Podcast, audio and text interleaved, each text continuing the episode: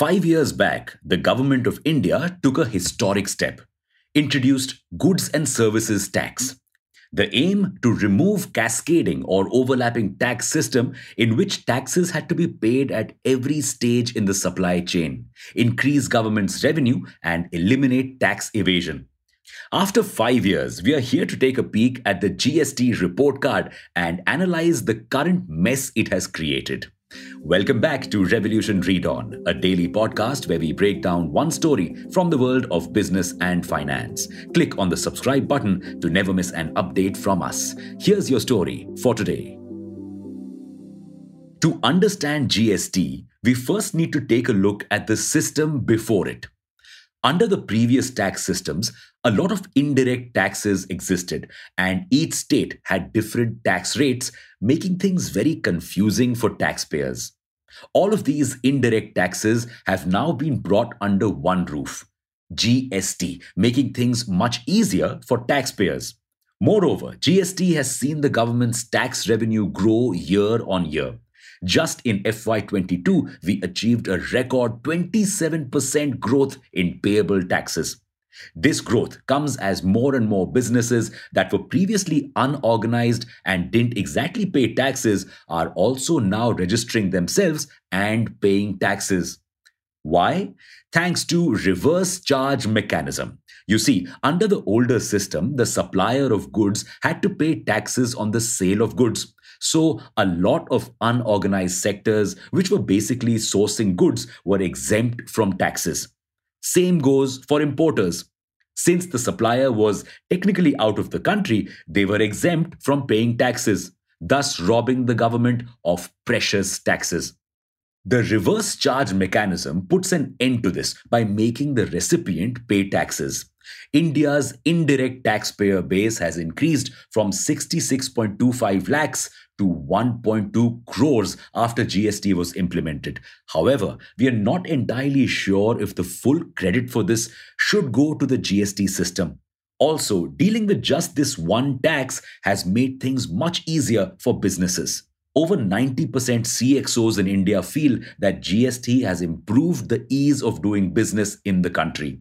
So, you see, G S T has made things much better for taxpayers as well as the government. But it is in no way a foolproof plan. One of the major points of contention with G S T is that tax rates are too high. In fact, India has the highest tax rates out of all the countries that have implemented G S T. And the government has further increased G S T on several items in its latest meeting.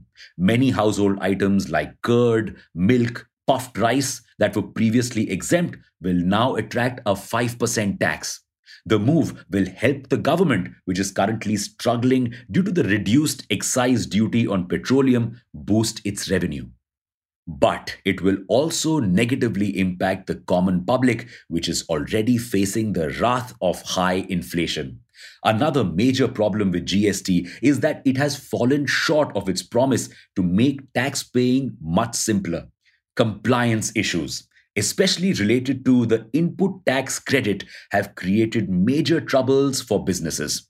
You see, to claim input tax credit, your receipts for the taxes you paid must match exactly with that of the suppliers. If your supplier doesn't upload the tax receipt on time, or even if there is a minor clerical error, your refund is stuck. This has majorly impacted several industries. But you know who's been the most negatively impacted by G S T? States. Before G S T, states used to get taxes directly from the taxpayers, but now they have to divide this revenue with the government. Not just that, G S T favors states that consume more rather than those that produce more. Huh? You see, earlier the taxes you paid on a product used to go to the state that manufactured it, but now it goes to the state where it is consumed. So you may be wearing clothes from Delhi, but it'll be West Bengal that'll get the tax money. Now, the states that had spent money in setting up manufacturing facilities felt cheated. So just like how our parents convinced us to eat veggies by promising chocolates afterwards, the government got the states to agree to G S T by giving them compensation cess. Compensation cess is basically a temporary tax on luxury goods like alcohol and cars that the government introduced just to compensate states for their loss of revenue. This tax was to be applicable only for five years, which means it ends this year. However, states want this tax to continue on for a few more years because the two years of pandemic hurt them economically. Now, in a shocking move, the government has agreed to extend the collection of this cess till twenty twenty-six. But the problem? They haven't yet clarified if this money will go to the states. Where else could it go then? The central government. But why? Remember the compensation cess we talked about? Thanks to the pandemic, our consumption of luxury goods went way down. So the compensation cess collected in those years was really low. So low, in fact, that the government had to take loans to pay the states the dues they were owed. Now, the government plans to continue using this cess to pay back these loans. This has made some states very mad. So much so that they are now demanding that states should get seventy percent of the G S T collected. Currently, it is divided fifty-fifty percent between the state and the center. And they are not the only ones who are mad. Several industries are also unhappy that this extra price burden will continue to be applied on them, especially at a time when prices are already high. Moreover, this defeats the whole point of the one nation, one tax scheme. But nothing can be done about this, right? Well, thanks to a recent ruling by the Supreme Court, states could do something about this. The Supreme Court recently ruled that Gujarat High Court had the right to waive off the dual payment of G S T. Importers had to pay both an I G S T and customs duty on imported goods. On ocean freight, that's goods transported via the ocean. It also said that the G S T Council's rulings would not be binding on the states. So the states could begin to collect compensation cess on their own or levy new taxes which would further challenge G S T. Though this is highly unlikely, this threat gives the states a major bargaining chip for the current situation. Only time will tell if the center will actually give in to their demands.